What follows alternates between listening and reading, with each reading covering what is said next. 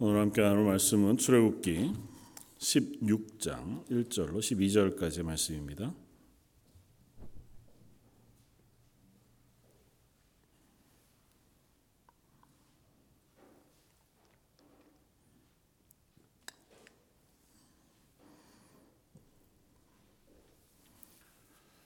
출애굽기 16장 1절로 12절까지. 자, 여러분 우리 한 목소리 같이 한번 봉독하겠습니다. 이스라엘 자손의 온 회중이 엘림에서 떠나 엘림과 시내산 사이에 있는 신 광야에 이르니 애굽에서 나온 후 둘째 달 15일이라 이스라엘 자손 온 회중이 그 광야에서 모세와 아론을 원망하여 이스라엘 자손이 그들에게 이르되 우리가 애굽 땅에서 고기 가마 곁에 앉아 있던 때와 떡을 배불리 먹던 때에 여호와의 손에 죽었더라면 좋았을 것을. 너희가 이 광야로 우리를 인도내어 이온 회중이 줄여 죽게 하는도다. 그때 여호와께서 모세에게 이르시되 보라 내가 너희를 위하여 하늘에서 양식을 비같이 내리리니 백성이 나가서 일용할 것을 날마다 거둘 것이라. 이같이 하여 그들이 내 율법을 준행하나 아니하나 내가 시험하리라 여섯째 날에는 그들이 그 거둔 것을 준비할지니 날마다 거두던 것의 갑절이 되리라 모세와 아론이 온 이스라엘 자손에게 이르되 저녁이 되면 너희가 여호와께서 너희를 애굽 땅에서 인도하여 내셨음을 알 것이요 아침에는 너희가 여호와의 영광을 보리니 이는 여호와께서 너희가 자기를 향하여 원망함을 들으셨습니다. 우리가 누구이기에 너희가 우리에게 대하여 원망하느냐? 모세가 또 이르되 여호와께서 저녁에는 너희에게 고기를 주어 먹이시고 아침에는 떡으로 배불리시리니 이는 여호와께서 자기를 향하여 너희가 원망하는 그 원망 말을 들으셨습니다. 우리가 어, 누구냐? 너희의 원망은 우리를 향하여 함이 아니요 여호와를 향하여 함이로라.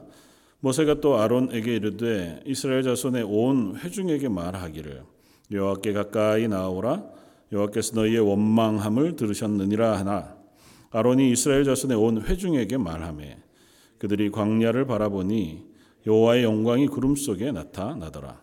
여호와께서 모세에게 말씀하여 이르시되 내가 이스라엘 자손의 원망함을 들었노라. 그들에게 말하여 이르기를 너희가 해 질 때에는 고기를 먹고 아침에는 떡으로 배 부르리니 내가 여호와 너희의 하나님인 줄 알리라라 하시느니라.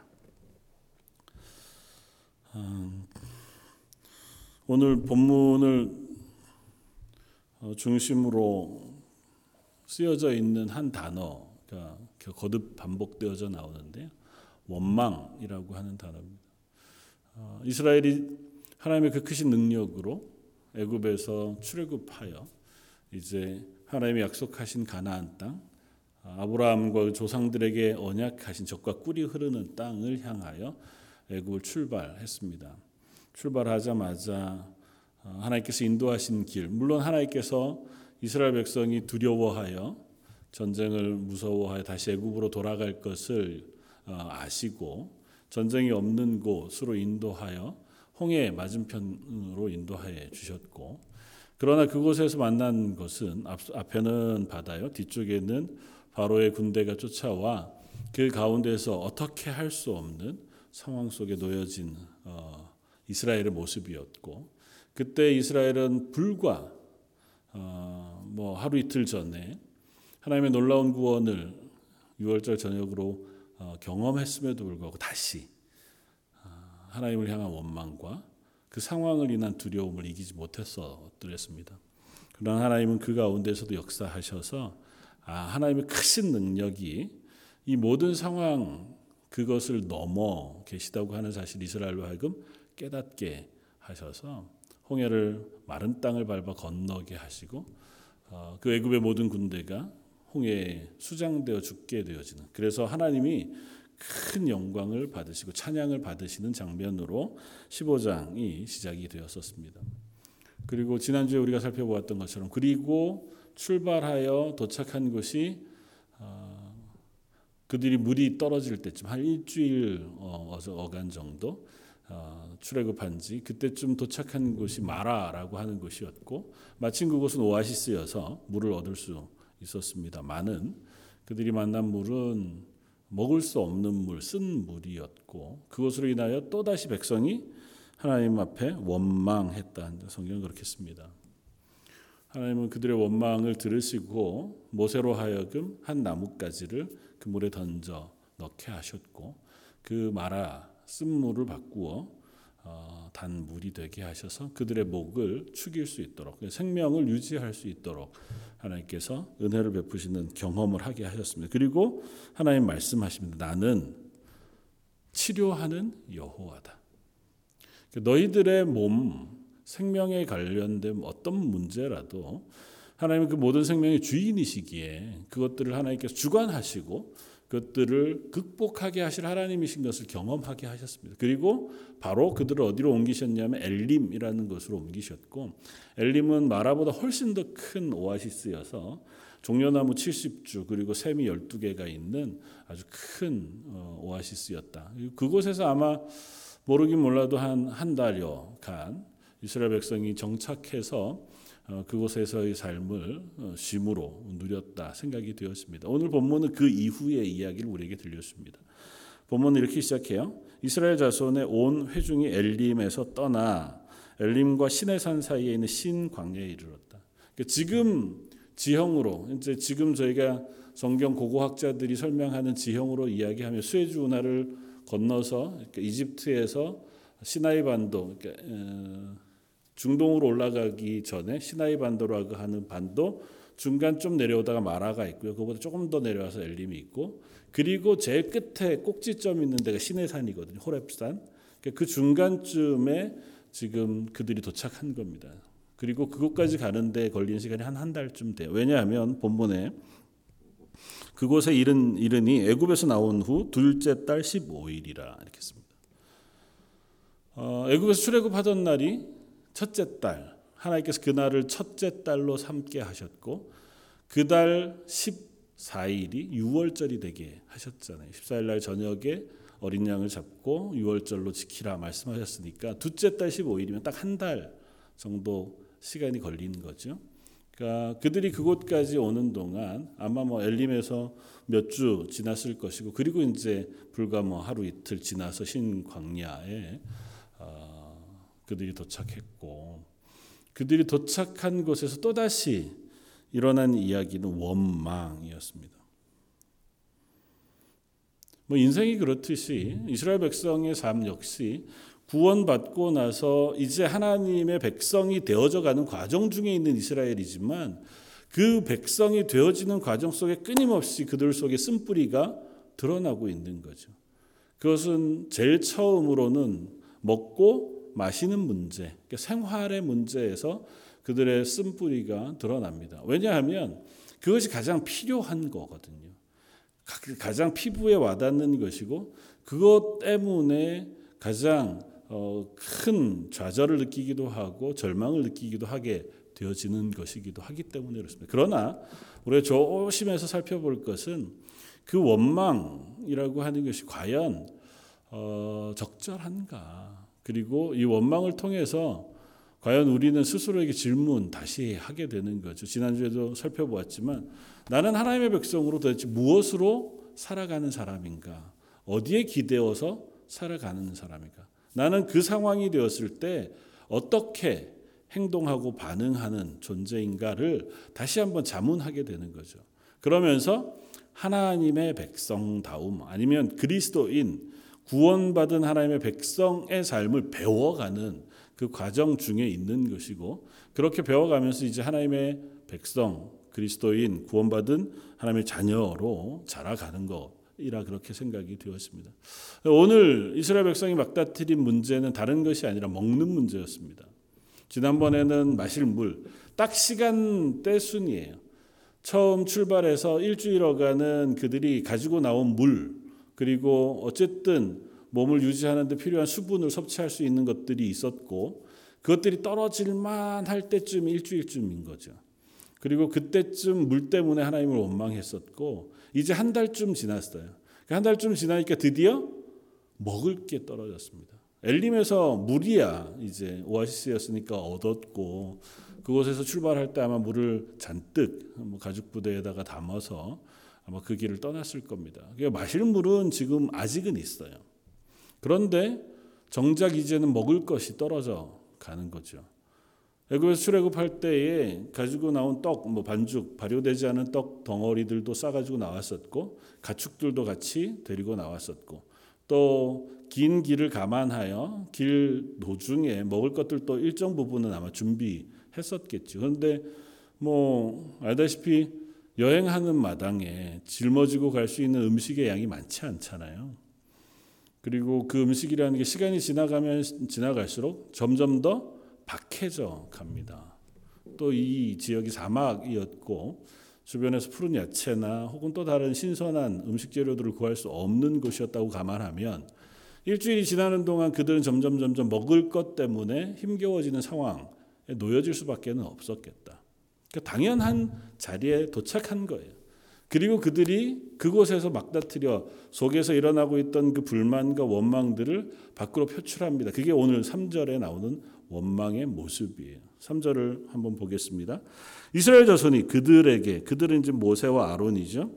그들에게 이르되 우리가 애굽 땅에서 고기 가마 곁에 앉아 있었던 있던 때와 떡을 배불리 먹던 때에 여호와의 손에 죽었더라면 좋았을 것을 너희가 이 광야로 우리를 인도하여 내어 이 온 회중이 줄여 죽게 하는도다. 느닷없이 그들이 모세와 아론을 원망하는 말치고는 좀 과격해 보입니다. 그리고 대단히 많은 것들이 생략돼 있고 과장돼 있는 것을 볼 수 있습니다. 원망이라는 게 그렇죠, 보통은. 어, 원망이라는 건 아주 정확한 팩트, 사실만을 가지고 아주 점잖고 그리고 어, 또 간결하게 그렇게 말하지 않잖아요.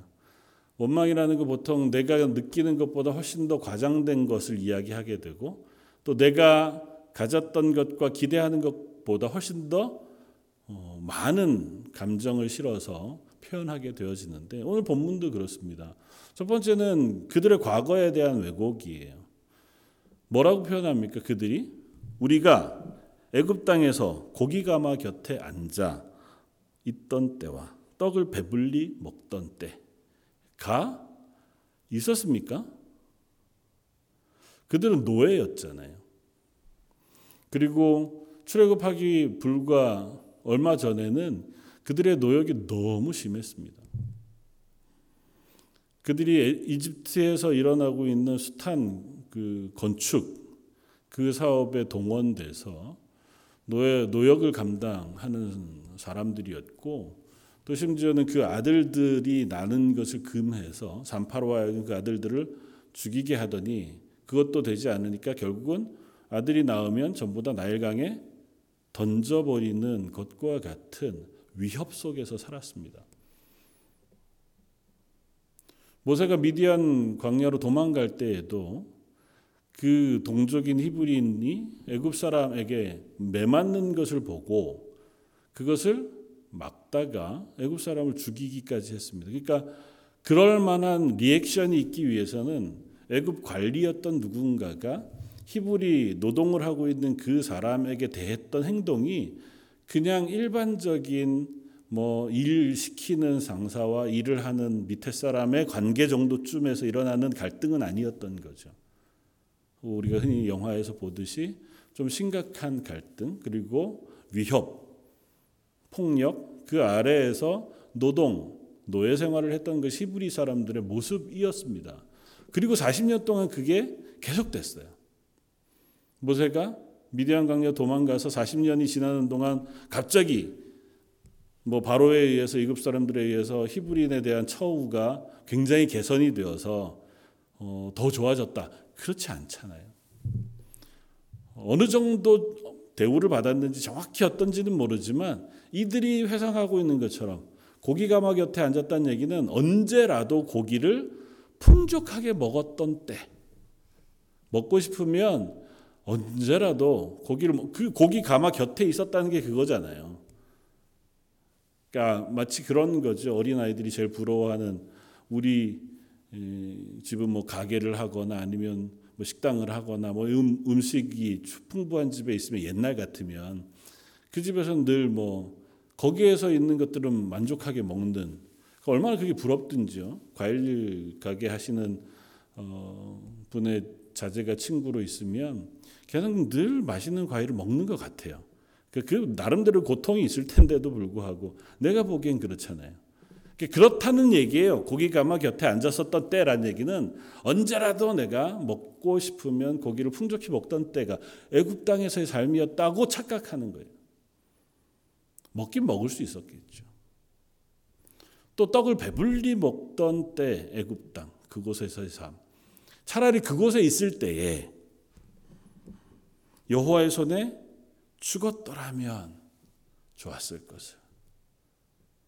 그랬을까요? 여호와의 손에 죽었더라면을 회상하는 마음은 언제일까요? 6월절 저녁이었을 겁니다. 애굽 땅의 모든 장자들이 하나님의 심판을 받던 그 저녁에 히브리인들은 한 명도 죽임을 당하지 않았습니다. 그것이 그들에게서 말할 수 없는 구원이었어요. 저들은 다 슬픔에 빠져 통곡하고 있을 때에 미안한 일이지만 우리 히브리인들은 하나님의 구원 안에서 한 가정도 아무도 죽임을 당하지 않고 그 죽음의 손에서 건짐을 받아 그것으로부터 탈출해 나온 것이 출애굽이었습니다. 그게 불과 한 달 전이에요. 그런데 지금 와서 먹을 것이 좀 떨어졌다고 해서 이스라엘 백성들이 하나님을 향하여 원망하기를 뭐라고 원망한다고요? 차라리 그때 우리가 그때 죽었더라면 훨씬 더 좋을 뻔 했다는 것입니다. 보통 뭐 그리스도인은 좀 덜 하겠지만 우리가 갖는 원망이라는 것이 대부분은 이런 형태를 띠고 있는 것을 봅니다. 어,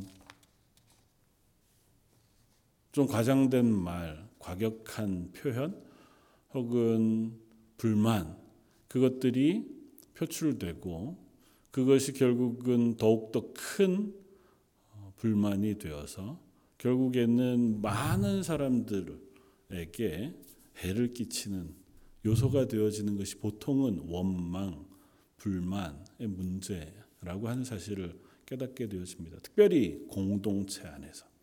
이스라엘이라고 하는 공동체가 이 원망으로 인하여 얼마나 큰 어려움을 겪었는가를 생각해 보면 그 원망이 모든 이스라엘 백성들의 원망이었느냐? 그렇지는 않아요.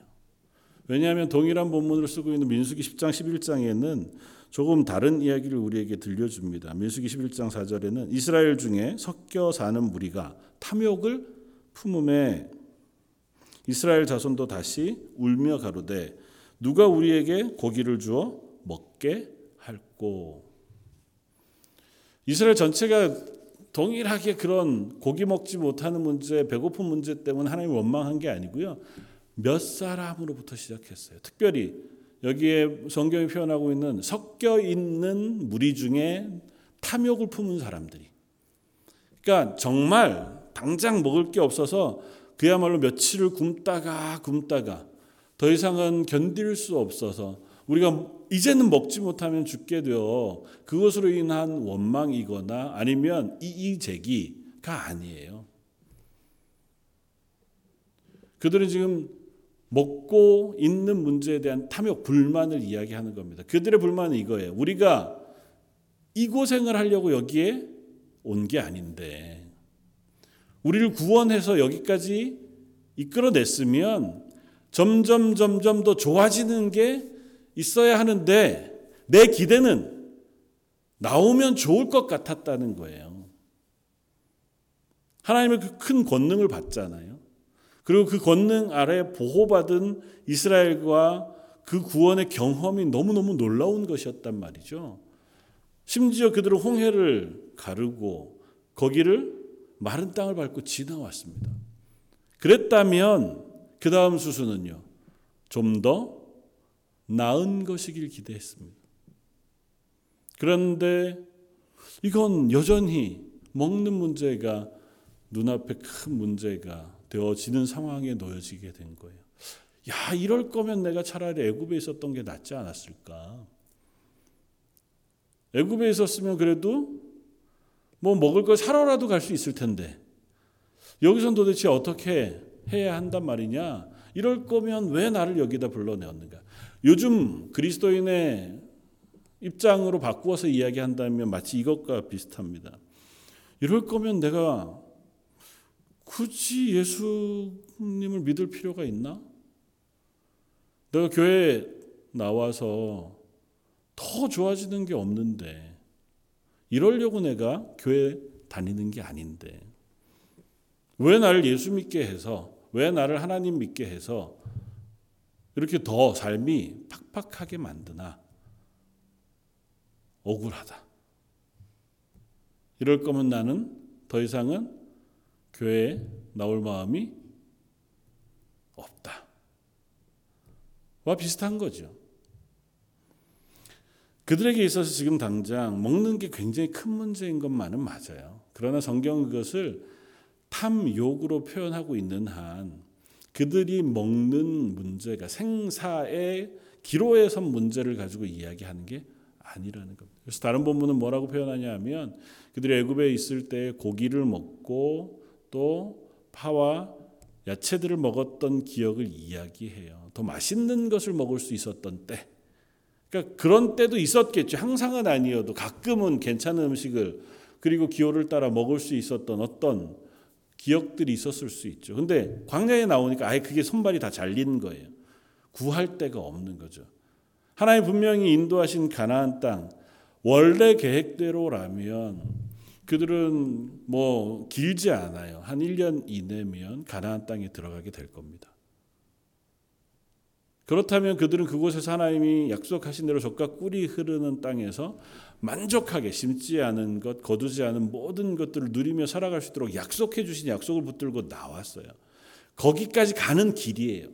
가는 길 동안에 그들은 이미 하나님의 역사와 보호하심을 경험했어요. 그렇다면 지금도 여전히 그들은 그 노중에서 먹는 것으로 인한 고민과 문제를 만나게 되어지거나 혹은 야 좀 더 나은 걸 먹고 싶은데 좀 더 좋은 걸 얻고 싶은데 그러면 어디로 가야 했을까요?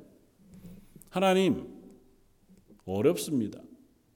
저희가 하나님의 구원을 받아서 이 길을 가는 것인 줄은 알지만 아우 저희가 이 길 갈라니 먹는 게 없으면 힘듭니다. 하나님께서 저희를 좀 도와주십시오로 가는 게 마땅하잖아요. 하나님 이미 그런 것들을 경험하게 하셨으니까. 그런데 이스라엘 백성 어디로 갔다고요? 섞여 사는 무리 몇몇 사람으로부터 시작되어진 원망이 전체 무리를 다 하나님을 원망하는 자리로 몰고 갑니다. 이 원망이라고 하는 것과 불만이라고 하는 것, 특별히 죄의 문제 혹은 어, 어떤 감정, 부정적인 감정을 말로 드러내어 표현하는 것들은요, 굉장히 영향력이 큽니다. 특별히 공동체 안에서는. 좋은 말이 선한 영향력을 미치는 것처럼 악한 말 혹은 불만의 말들은 굉장히 부정적인 영향을 쉽게 전염시킵니다. 특별히 교회 공동체에서 우리가 그것들을 많이 경험해요. 선의로 하는 이야기일 수도 있죠. 걱정해서 하는 말들일 수도 있습니다. 그러나 그것이 조금 부정적인 방향으로 섞여지고 또 불어나고 확대되어지다가 보면 교회 전체 내 혹은 공동체 전체 내에서 그 부정적인 것들이 더 원래 원하는 방향이 아닌 오히려 더 나쁜 방향으로 강화되어지고 그것으로 인하여 오히려 악한 일들이 혹은 원치 않은 결과들이 일어나게 되어지기도 한다고 하는 사실을 우리가 경험합니다. 그러므로 우리가 어떤 상황에 놓여졌을 때 우리는 그 순간 우리 스스로에게 한번 질문해 봐야 돼요. 내가 어떻게 하는 것이 지혜로운가? 또 내가 어떻게 하는 것이 그리스도인으로 하나님 앞에서 마땅히 할 수 있는 반응이고 말인가? 오늘 보면 그 사실을 여실히 우리들에게 들려줍니다. 이스라엘 백성이 하나님 앞에서 혹은 모세와 아론을 향하여 한 말을 하나님께서 모세를 통하여 반응하시는 말씀 우리가 듣습니다. 4절 그때 여호와께서 모세에게 이르시되 보라 내가 너희를 위하여 하늘에서 양식을 비같이 내리니 백성이 나가서 일용할 것을 날마다 거둘 것이라. 이같이 하여 그들이 내 율법을 준행하나 아니하나 내가 시험하리라. 하나님께서 마라에서 쓴물을 바꾸시고 나서 말씀하신 것과 동일한 말씀을 하세요. 너희들이 원하는 대로 내가 주겠다. 그리고 나서 말씀하세요. 그리고 그들이 내 율법을 준행하나 아니하나 내가 시험하리라. 일단 너희가 원하는 것을 내가 채워주마. 그리고 나서라도 하나님의 말씀, 하나님을 의지하고 믿고 신뢰하는 삶을 너희가 살 것인지 그렇지 않을 것인지를 내가 시험, 확인할 것이라는 겁니다. 그 말의 전제는 그 전의 상황에서는 이스라엘이 실패한 거죠. 하나님께서 그 연약한 부분들을 채우시고 나서 그 다음에는 어쩌면 똑같은 상황, 비슷한 상황 속에서 하나님을 신뢰하고 의지하는 하나님의 사람으로서의 삶을 살 것인지 그렇지 않을 것인지 하나님께서 보시겠다는 거예요. 그러면서 이스라엘이 실패한 이유 혹은 그들의 모습에 대해서 거듭 뭐라고 이야기하시냐면 그들이 원망한 것은 여호와를 원망함이라. 8절에 모세가 또 이르되 여호와께서 저녁에는 너희에게 고기를 줘 먹이시고 아침에는 떡으로 배불리시리니 이는 여호와께서 자기를 향하여 너희가 원망하는 그 말을 들으셨습니다. 우리가 누구냐? 너희의 원망은 우리를 향함이 아니요 여호와를 향하여 함이로다. 하나님께서 이스라엘 백성의 원망을 어떻게 들으셨다고요? 하나님을 향한 원망으로 들으셨다고요. 그들이 하는 원망은 지금 현재의 대상 모세와 아론을 향해 있습니다. 그리고 하나님을 향하여 원망하지 않아요. 그러나 모세와 아론을 향하여 하는 원망의 내용과 그 궁극적인 목적을 따져보면 그것이 그들을 구원하여 인도하여 내신 그리고 지금도 그들을 인도하고 계신 하나님을 향한 원망이라고 하는 사실을 하나님 지적하고 있는 겁니다. 표현은 모세와 아론을 향해요. 그러나 그 내용은 하나님을 믿지 않고 하나님을 신뢰하지 않기 때문에 그 하나님을 향하여 하는 원망으로 표현되어지고 있다는 것입니다. 하나님 우리에게 물으십니다. 너희는 뭘로 사느냐?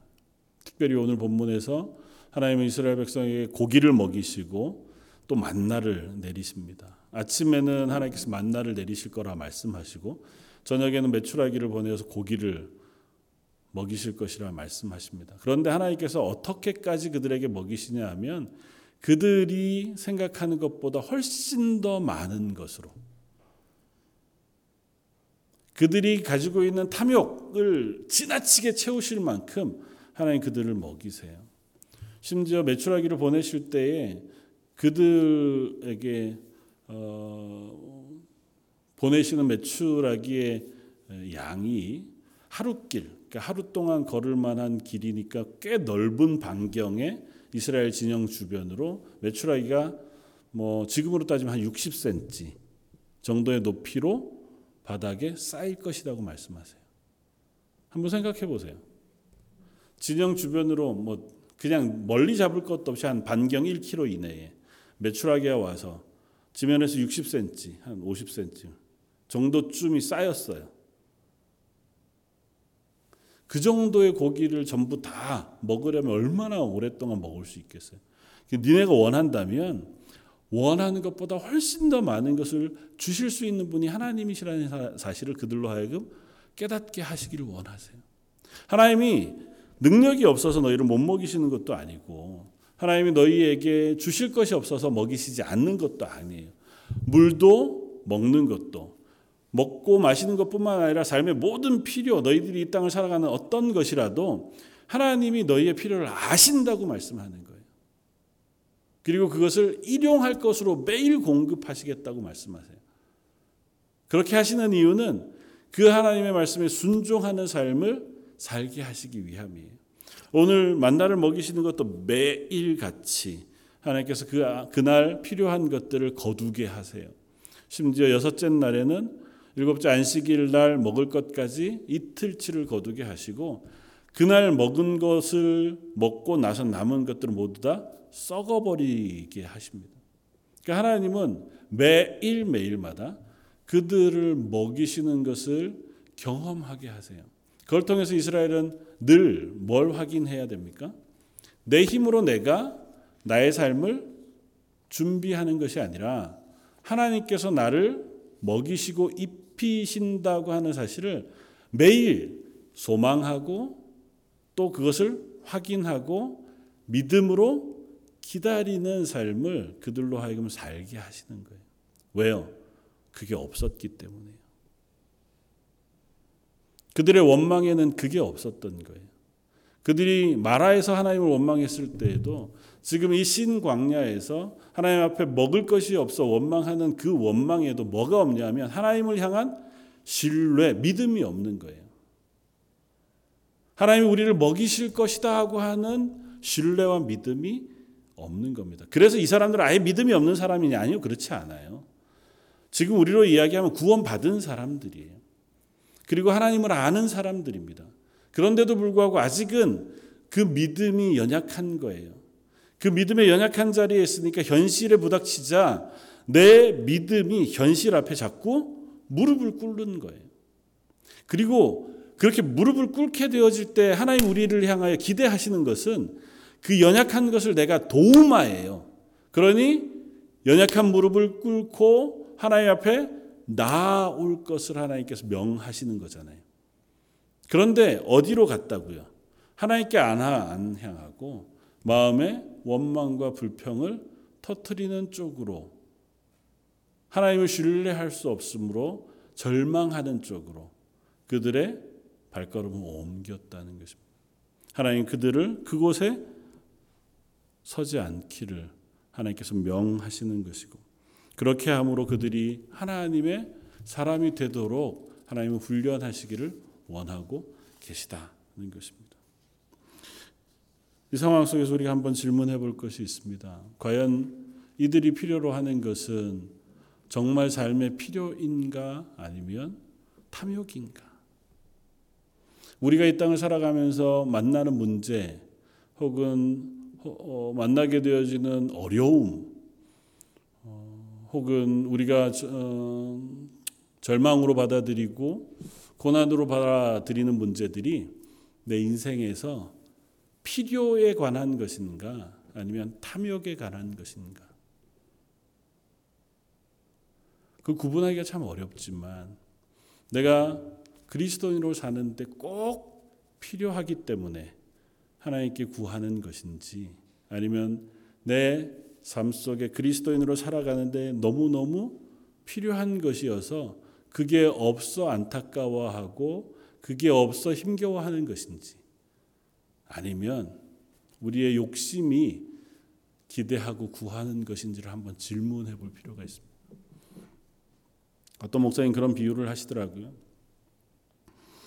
우리가 이 땅 가운데 살아가면서 어떤 사업을 구상하고 성도들이 또 그 사업 때문에 고민하는 데 있어서 제일 중요한 가치를 잃어버리고 있기 때문에 혹 사업을 실패하는 건 아닌지 한번 돌아봐야 한다는 겁니다. 보통은 어떻게 사업을 구상하고 스스로 질문하고 기도를 부탁하냐 하면 어떻게 하면 성공할 수 있습니까? 어떻게 하면 사업이 잘 될 수 있습니까? 좀 노골적으로 얘기하면 어떻게 하면 부자가 될 수 있습니까? 어떻게 하면 돈을 잘 벌 수 있습니까?를 질문한다는 거예요. 그리스도인은 그렇게 질문해서는 안 된다는 겁니다. 그럼 어떻게 질문해야 할까요? 내가 그리스도인으로 살기 위해서 얼마가 필요한가? 또 내가 얼마를 벌어야 이 땅 가운데 하나님의 사람으로 잘 살아갈 수 있는가? 어떻게 해야 내가 이 땅에서 그리스도인으로 하나님 맡기신 사명을 잘 감당할 수 있는가를 질문해야 한다는 겁니다.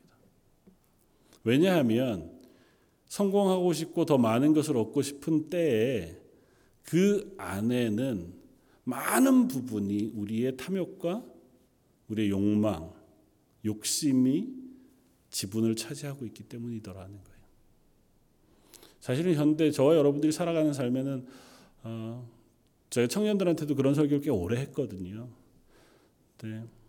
뜬구름 잡는 것 같은 이상적인 이야기처럼 들릴 때가 참 많습니다. 뭐 저도 사실은 어, 그런 고민들이 여전히 우리 삶 속에 있는 것을 어, 확인하니까요. 기왕이면 조금 이 땅에서의 삶을 잘 살기를 원하고 또 자녀들이 있으니까 자녀들을 좀 잘 양육하고 싶고 최소한의 먹고 사는 문제 빚지지 않고 여기에서 살아가는 그냥 평균 정도의 삶은 살아갈 수 있, 있는 것. 그게 뭐 욕심은 아니잖아요. 그런데 그게 구분이 참 애매하더라는 거예요. 항상 사람은 조금씩 더, 조금 더 나은 것, 조금 더 좋은 것, 조금 더 큰 것, 그것을 향한 욕심이 있기 때문에.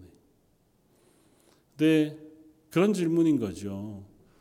조금 더 많은 것, 조금 더 많은 돈, 조금 더 큰 집, 조금 더 큰 차, 조금 더 많은 적금, 혹은 더 많은 성공이라고 하는 게 나를 그리스도인으로 살게 하는데 필요한 것인가? 아니면 내가 그리스도인으로 살기 위해 그것들을 사용할 것인가? 좀 양보해서 그것들을 내가 하나님의 사람으로 하나님 맡기신 사명을 감당하는 데에 잘 사용하기 위하여 필요한 것인가?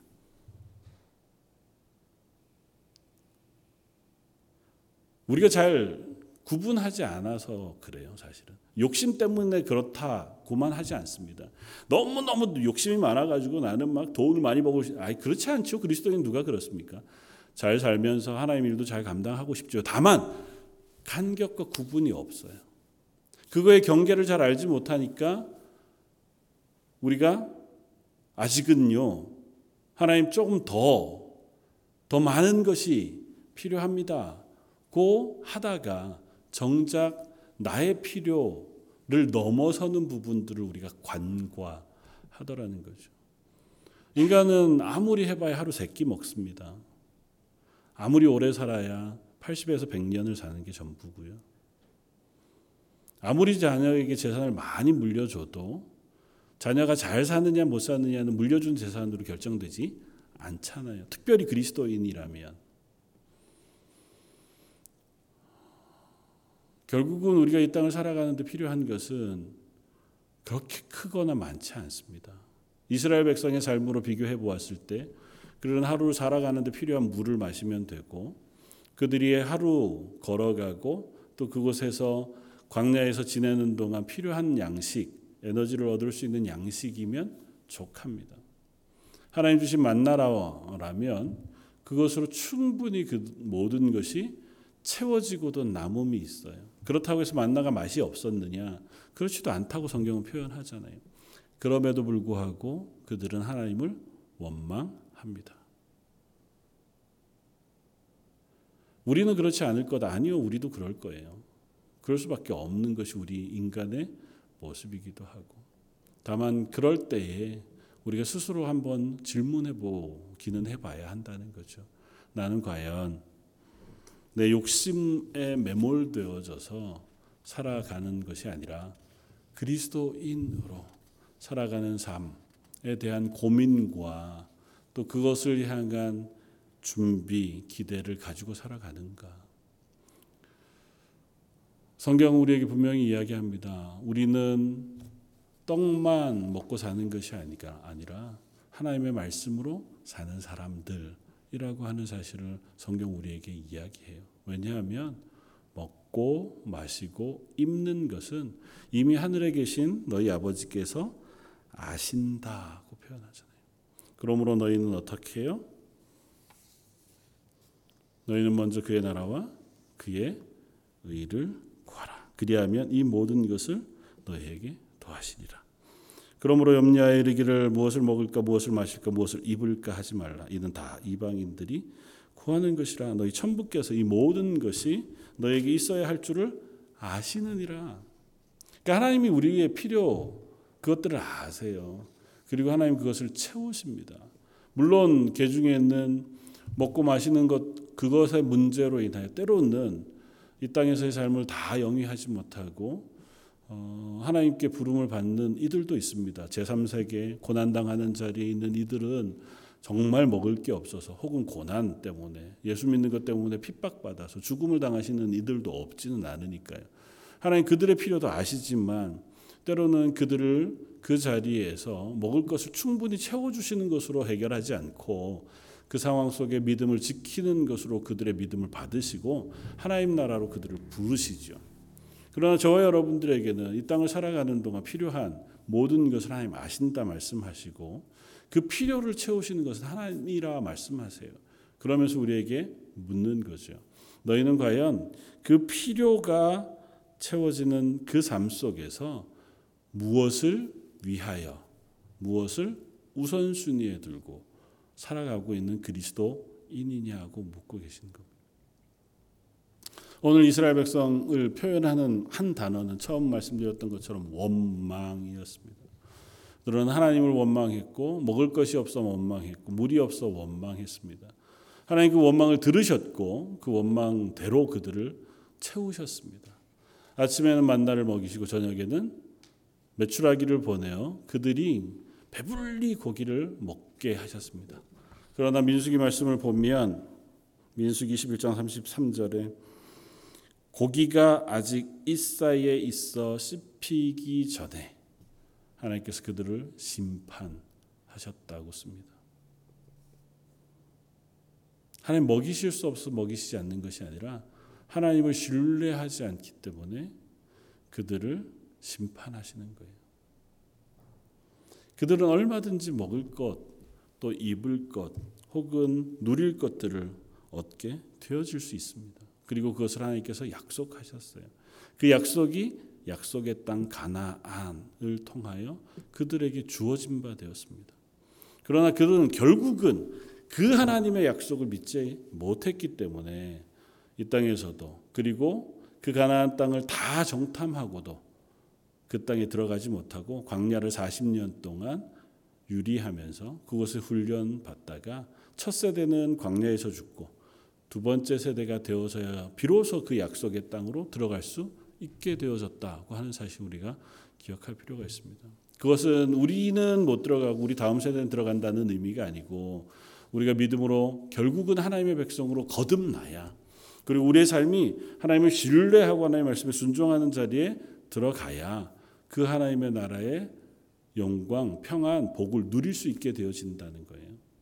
내가 구원은 받았으나 그 하나님을 신뢰하지 못하면 우리는 여전히 광야의 삶을 살아요.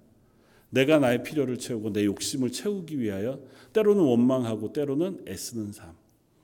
그러나 그 하나님을 신뢰하면 우리는 우리의 필요를 채우시는 하나님 앞에 모든 것들을 내어 맡기고 그 하나님을 순종하여 따라감으로 하나님의 백성으로 만족한 구원의 삶을 살아갈 수 있다고 하는 것이 하나님의 약속이잖아요.